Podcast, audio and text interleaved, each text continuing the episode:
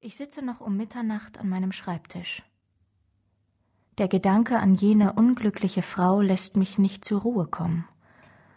Ich denke an das düstere Hofzimmer mit den altertümlichen Bildern, an das Bett mit dem blutgeröteten Polster, auf dem ihr blasser Kopf mit den halbgeschlossenen Augen ruhte. Ein so trüber Regenmorgen war es überdies. Und in der anderen Zimmerecke auf einem Stuhle, die Beine übereinander geschlagen, mit trotzigem Gesichte, saß er, der Unselige, der Sohn, der das Beil gegen das Haupt der Mutter erhoben.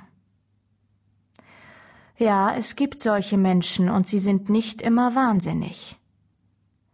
Ich sah mir dieses trotzige Gesicht an, ich versuchte darin zu lesen.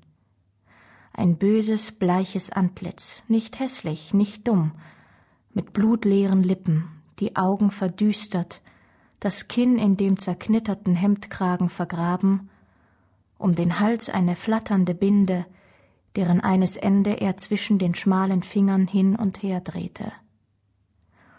So wartete er auf die Polizei, die ihn wegführen sollte. Unterdessen stand einer, der Acht hatte, vor der Türe draußen. Ich hatte die Schläfe der unglücklichen Mutter verbunden. Die Arme war bewusstlos. Ich verließ sie, nachdem eine Frau aus der Nachbarschaft sich erboten, bei ihr zu wachen. Auf der Stiege begegneten mir die Gendarmen, welche den Muttermörder abholen kamen. Die Bewohner des Vorstadthauses waren in heftiger Erregung. Vor der Wohnungstüre standen sie in Gruppen und besprachen das traurige Ereignis. Einige fragten mich auch, wie es da oben stehe und ob Hoffnung für das Leben der Verletzten vorhanden sei. Ich konnte keine bestimmte Antwort geben.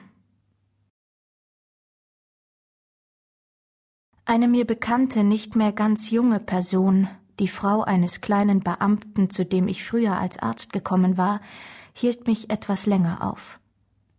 Sie lehnte am Stiegengeländer und schien ganz vernichtet. Das ist noch weit schrecklicher, als Sie denken, Herr Doktor, sagte sie den Kopf schüttelnd. Noch schrecklicher? fragte ich. Ja, Herr Doktor, wenn Sie wüssten, wie sie ihn geliebt hat. Sie hat ihn geliebt?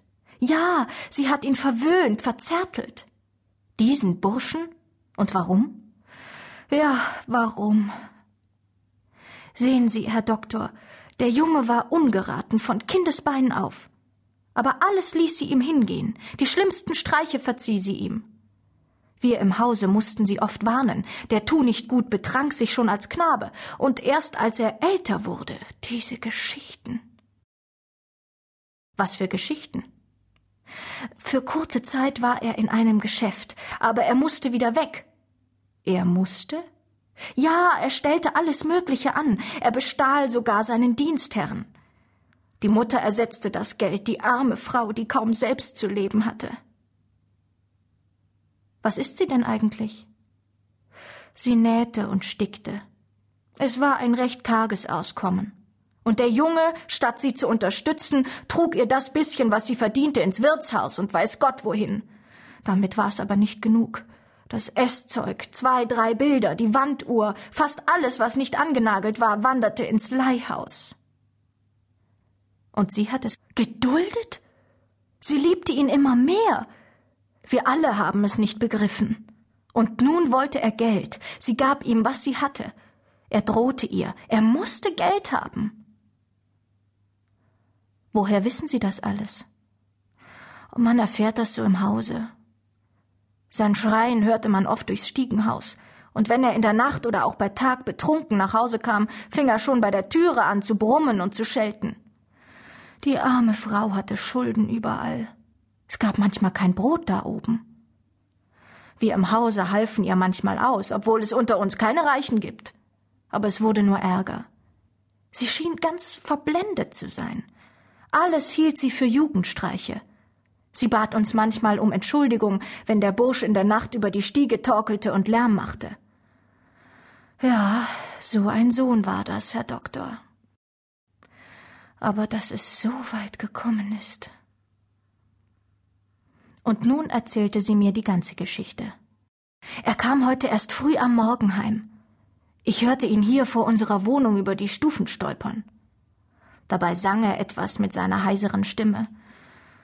Nun und oben wird er wieder Geld verlangt haben. Die Türe hat er offen gelassen. Bis zu uns herab. Denken Sie, vom vierten bis in den zweiten Stock hörte man sein Toben. Und dann plötzlich ein Schrei. Noch ein Schrei. Da stürzten die Leute hinauf, und da sah man's. Er aber soll ganz verstockt dagestanden sein und die Achseln gezuckt haben.